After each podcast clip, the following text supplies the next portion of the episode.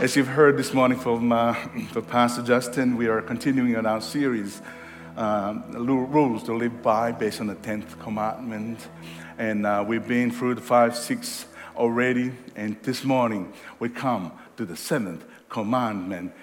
And in case you don't know, it is you shall not commit adultery.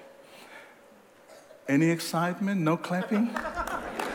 only, only Pastor Stan claps. So, you know, Pastor Stan was not meant to be here today, and he's here.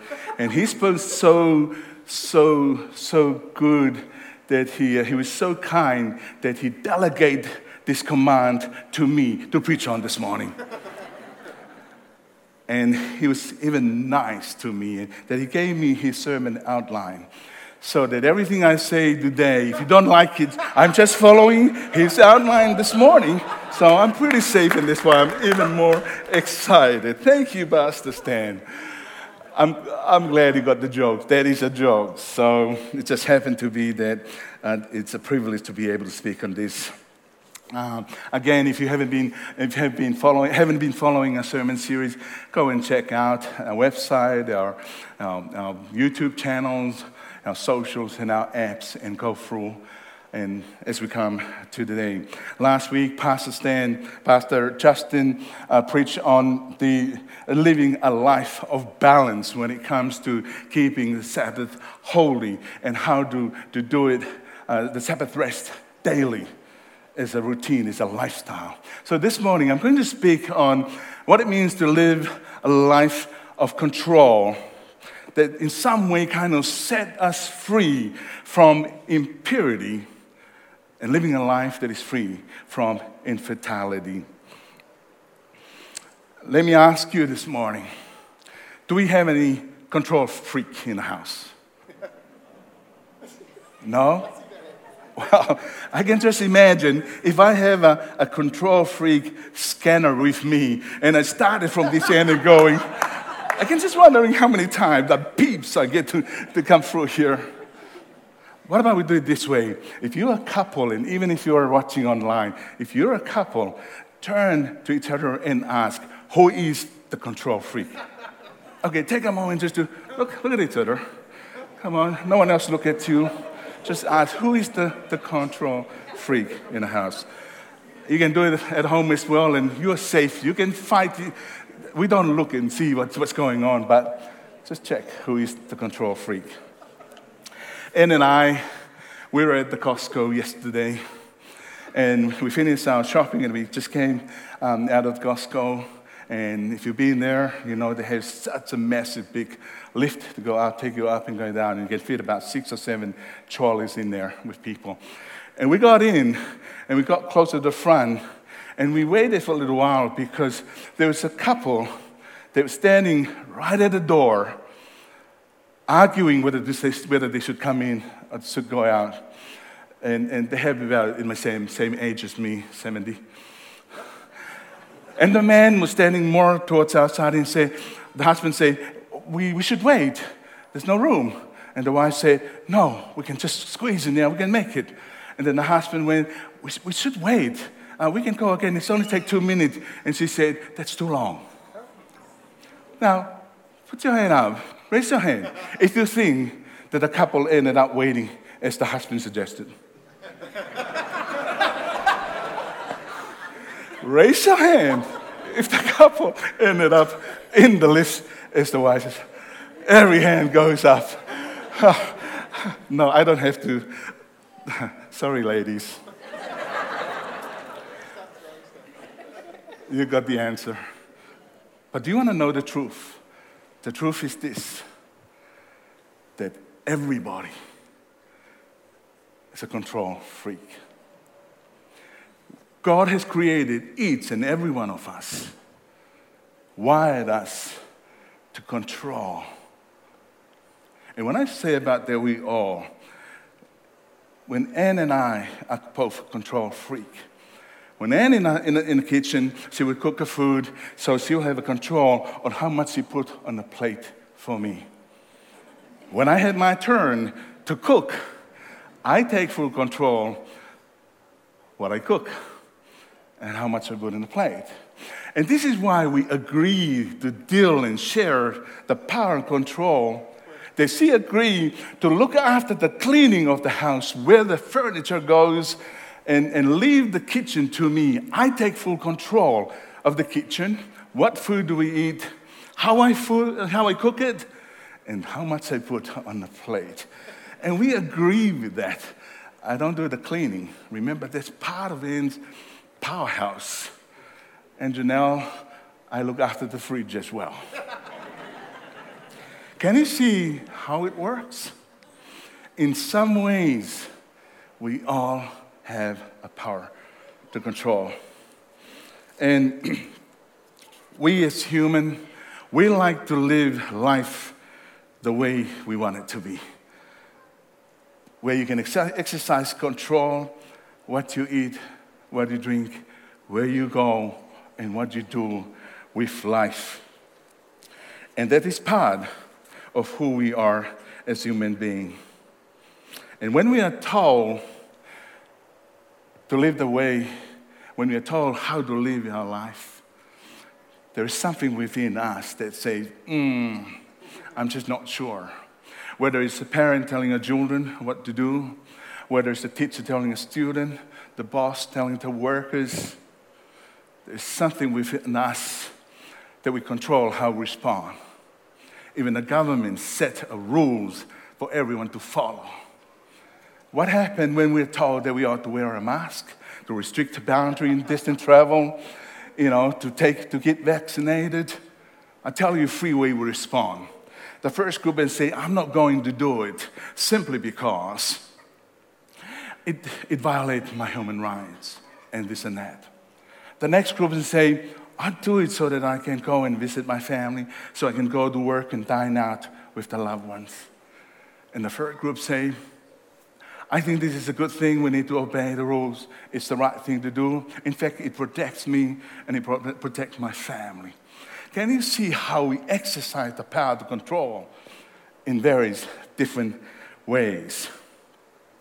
As we come to, to the seventh commandment today, we come to another one, another one of those rules that God has set for us.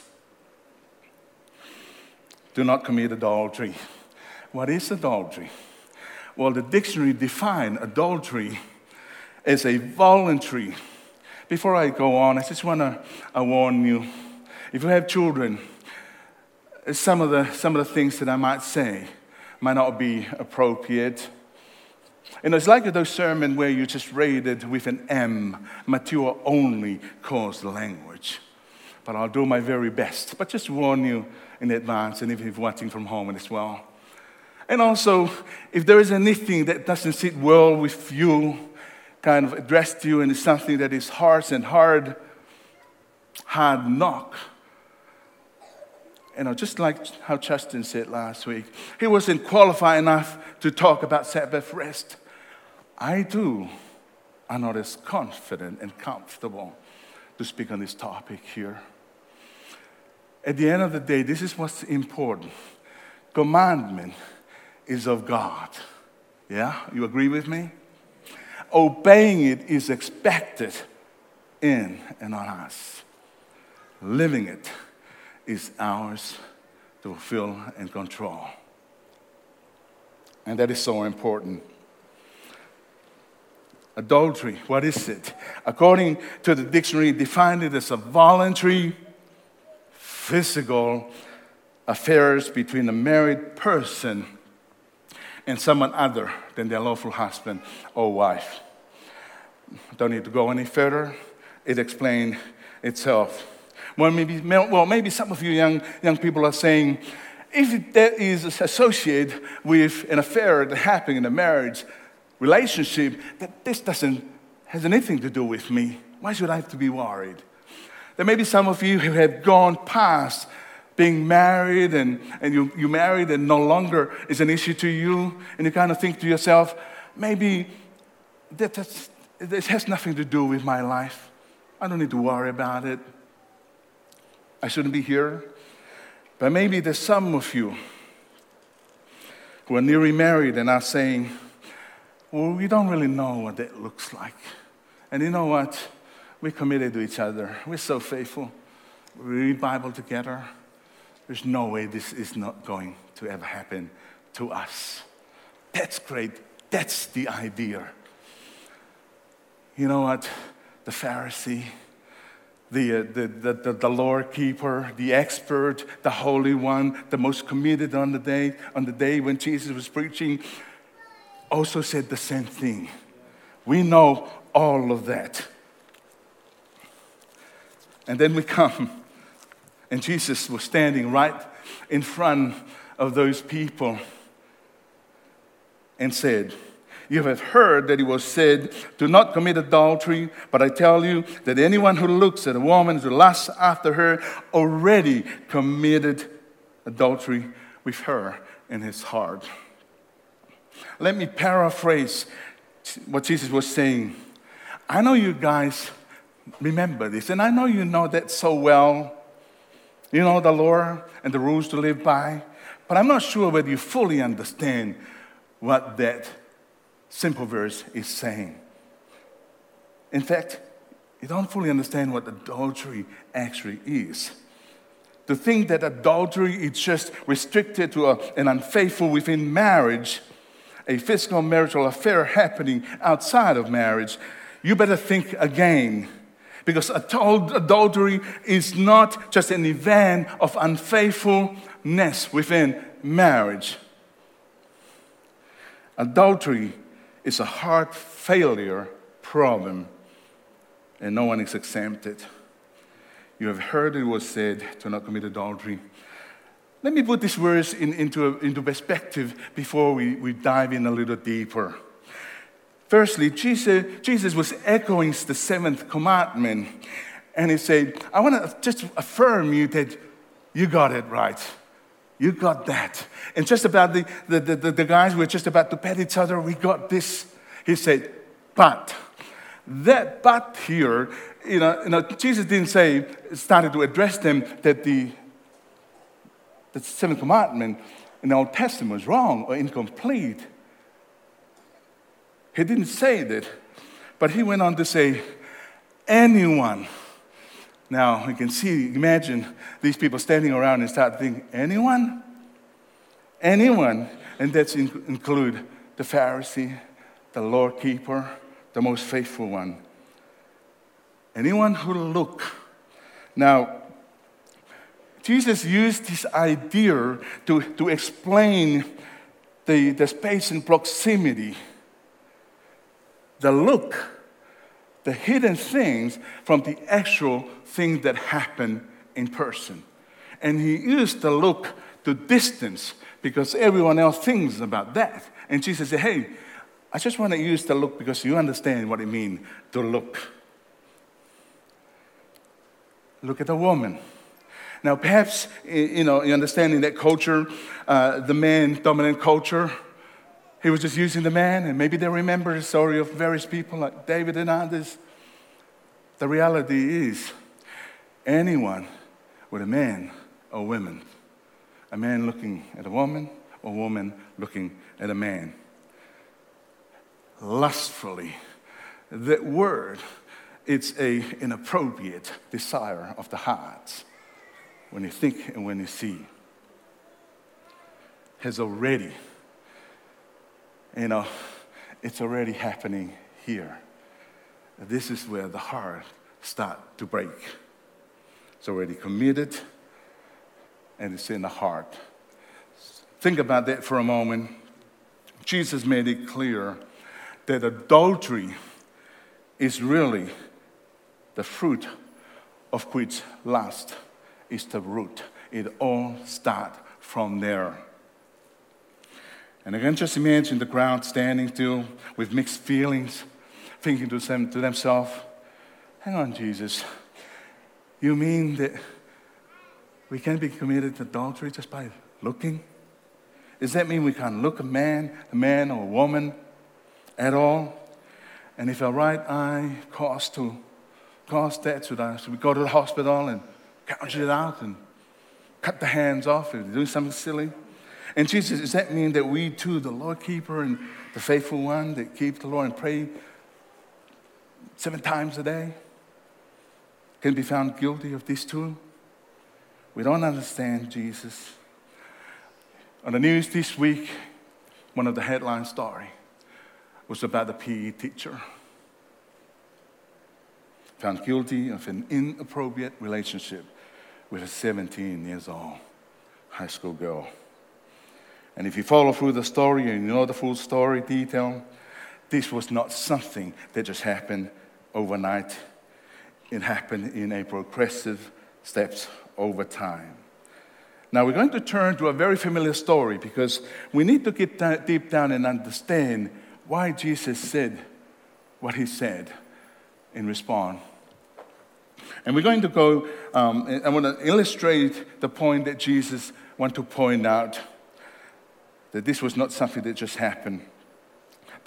Jesus wanted to, to talk about the scope and the depth and the height of what adultery is. So I'm going to refer to the story that you're all familiar with, that is safe for me to use an illustration that we know quite well. It's the story of David and Bathsheba. And that will be our case study because this is really important. We miss this story, we miss everything else.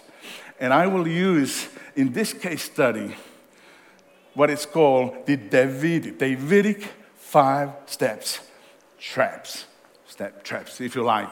And I am just going to go through very quickly on this. And the very first one that we come, come to is David was where he was supposed was wasn't where he was supposed to be, being in the wrong place. The story begins with this very matter. It says, In the spring, at the time when kings go off war, David sent Joab out with the king's men, and the whole Israelite were away. David wasn't where he was supposed to be. In that time, kings will go in the war. It's just no option, it's part of the deal. But where was David here? He was back in Jerusalem. When speaking of David, Matthew Henry said this If he had been at the front, he wouldn't have been on the wall. When we are out the way of duty, we're in the way of temptation. For David, an accident is waiting to happen. How true this is today. Much of our struggle with lust comes because we are not where we're supposed to be instead. We're in the wrong place. The second thing is looking at the wrong things. He looked at something he shouldn't have seen. We read in verse 2 one evening, David got up from his bed and walked around on the roof of his palace. From the roof, he saw a woman bathing. The woman was very beautiful according to Hebrew, Hebrew text. You can imagine the scene. He sees a beautiful woman. He stopped. He see. He stopped and perhaps it's something running through his mind. You have no right to look. Now, right at that point, when, you ex- when are you exercising your power to control? Just like Janelle looking at that beautiful chocolate in the fridge, something started to happen. Mm. And we know what happens. She went back and looked. She went back and look. And David did the same. He looked, came back, and looked, and looked again. And guess what happened? He was hooked.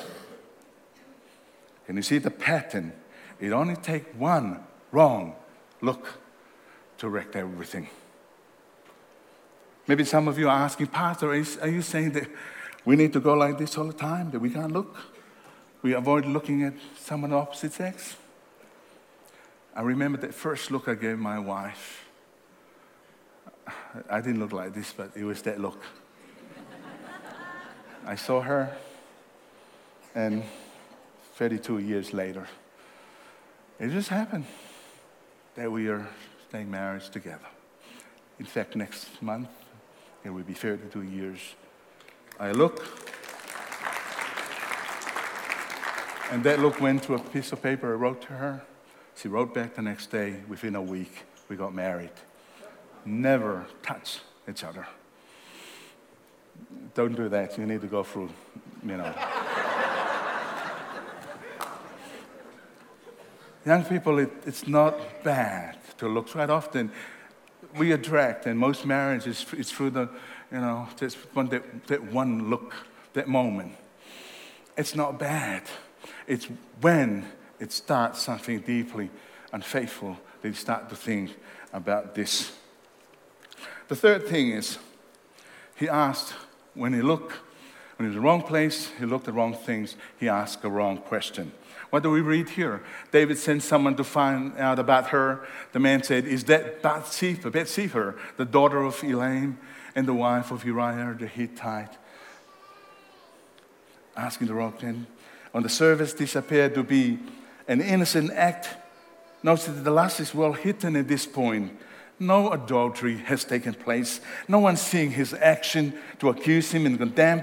Outwardly, he has not done anything, but inside in his mind and his heart, according to Jesus, he has already break the Ten Commandments, the seventh commandment.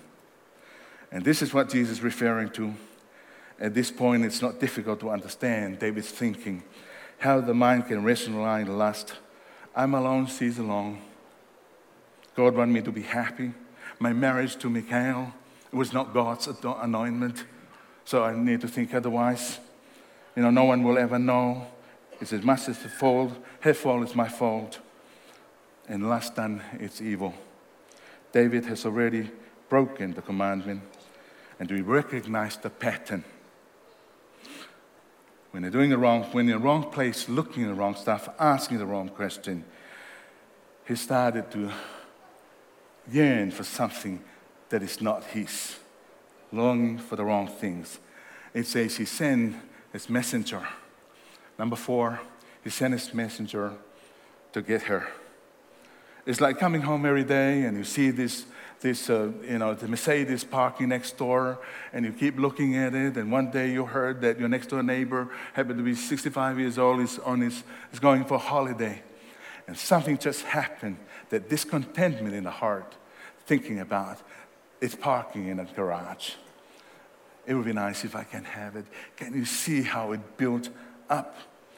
Lust now leads him into deliberate sin.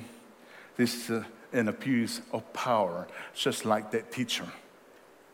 David now thinks to himself, I can do anything I want, not even God can stop it.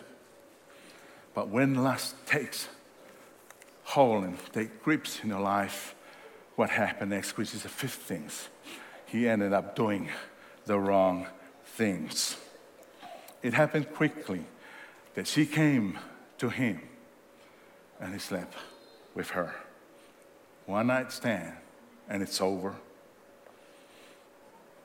It first appeared that David got away with it, but then he received a message from Bathsheba I am pregnant. Jesus is standing there and teach and say you don't have to be in trap number five, even in trap number one, number two, number three or four. Think about it and be careful. You're already committed an adultery. When you think of that story, we observe two things. We read later in that story, it says, But the thing David has done displeased the Lord. Two things. David's cover up failed miserably. And second thing, the punishment far outweigh the pleasure of adultery. So, what then can we learn about controlling the decisions we make to free ourselves from the gripping of sin and lust and adultery? I want to suggest four decisions to control. Firstly, we must purposely avoid producing situation. This is an extremely personal matter. Please allow me. It's so important that we get down so personal. It's really important. Each one must know his own limits, and each of us is different. You know, what produces lust in my life may bore you, but what you go through may put me to sleep. That's why it's hard to draw absolute limits, but there's a line you must not cross that means maybe I need to be very careful what movies and TV, TV programs I need to watch, what radio station I listen to, what books I read, what programs and I have to to, to go to in my computer, what shows I go to, and the conversation I have. Where I am and what I'm doing and to whom might be something that we need to think about. Young people, is it the right party to engage with? Is it the right conversation? Is it the right group of people that we're hanging around that will lead me that way? The second thing is, must purposefully avoid provoking lust in other people.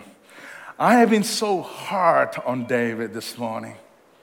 Not so on Bathsheba. We don't know the full story, but I'm also wondering what she wore to the party before this all happened. I'm just wondering at the kind of look that she gave. We do that sometimes to David. Perhaps it's so important for us to think about. Let's be practical here. I'm not saying that this is what you should do, that the rules ought to be that way. Maybe sometimes we have to be very careful with the way we dressed up. I hope this is not too bad. Blame my wife. Maybe we need to be very careful with the way we smile, the way we start a conversation, the way we tone our voice. Now, some people just seem to have impure minds. They will abuse the way we do things. But maybe it's so important. Don't lead other people on. Don't be east. Don't be a flirt. And if nothing happens, you have defrauded that person. The third thing is choose purity over impurity. To me, the decision to choose purity must be made in advance, based on a daily walk with God, grounded in a life of healthy activity and daily prayer. It must come clean with my Christians, brothers and sisters. 20 years now, I have been on a journey with several people, lots of people who come and share with me their struggles. And even now, I still am. Talking with people and journeying with them who are struggling. Perhaps call someone that you trust. Come and see one of us as pastors do not journey alone. We are created for one another. And let me now draw this to conclusion as, as we come to the end, because this is really important, by asking the question what does this all mean in a nutshell? Where do we go from here as a church and as a family, as an individual? Well, I want to suggest five things. And the first thing is parents who are having children or teenager, parents with teenager. When was the last time you talk about this issue and topic with adultery with your teenager kids? kids? Well, my guess is maybe some of you haven't, and I can understand why.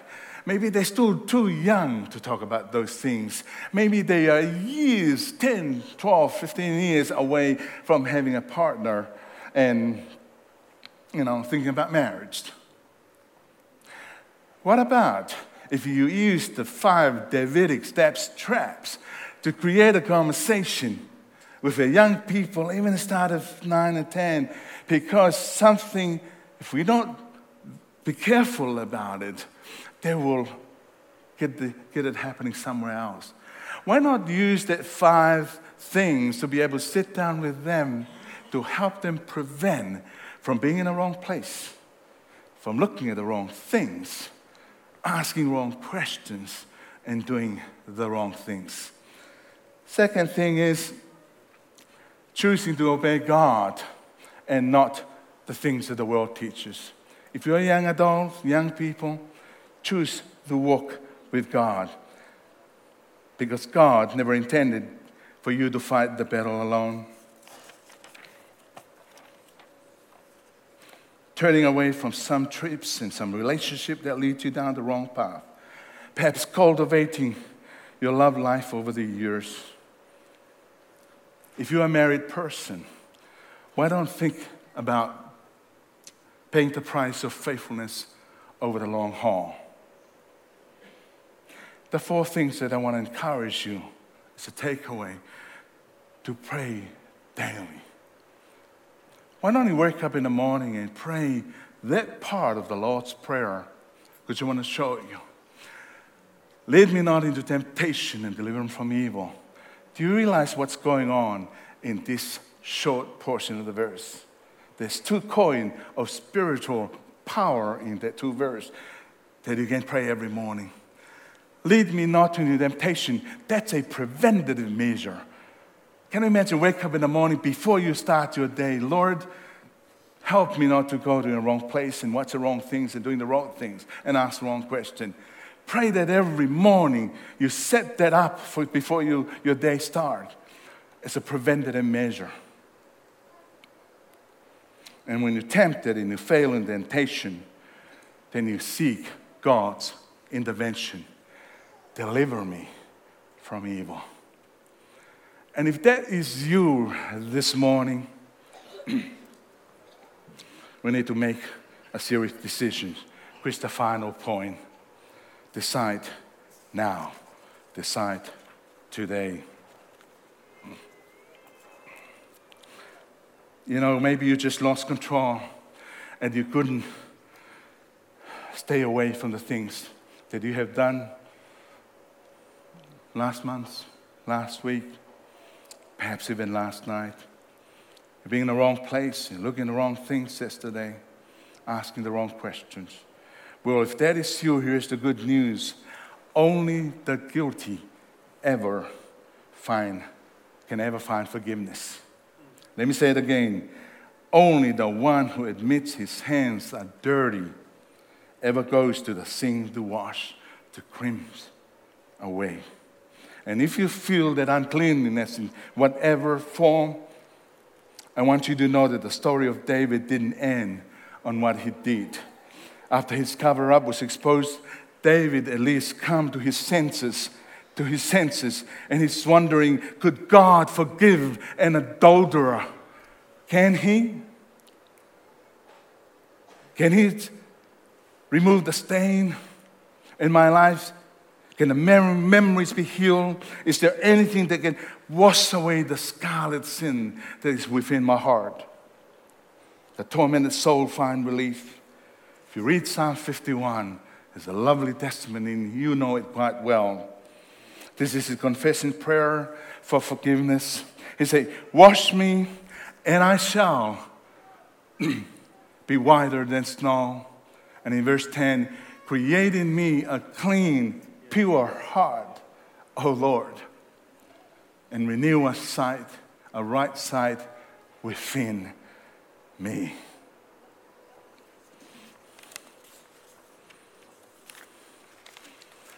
Early on, we look at the, the bad fruit that grew up in a bad root. Perhaps you wanted to live on the other side. A life that bears so much good fruit because the foundation has been cleansed, has been rebuilt to give a good source that springs up and do that. But how will you do that? Jesus here is inviting us. That's the only place.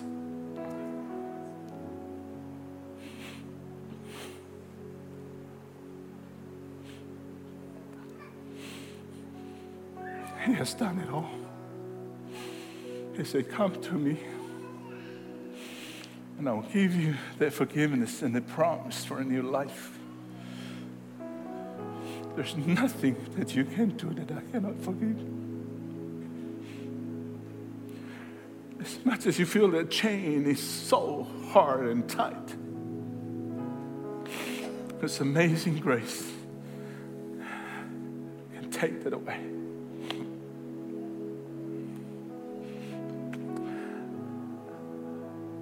The music team come up, I just want you to sit quietly. I'm not going to call you to come up here. I just want you to sit where you are. And if you are at home and you're still watching, I want you to humble yourself like David did before God. Come before Him. Just close your eyes. Lord, I want to be like David.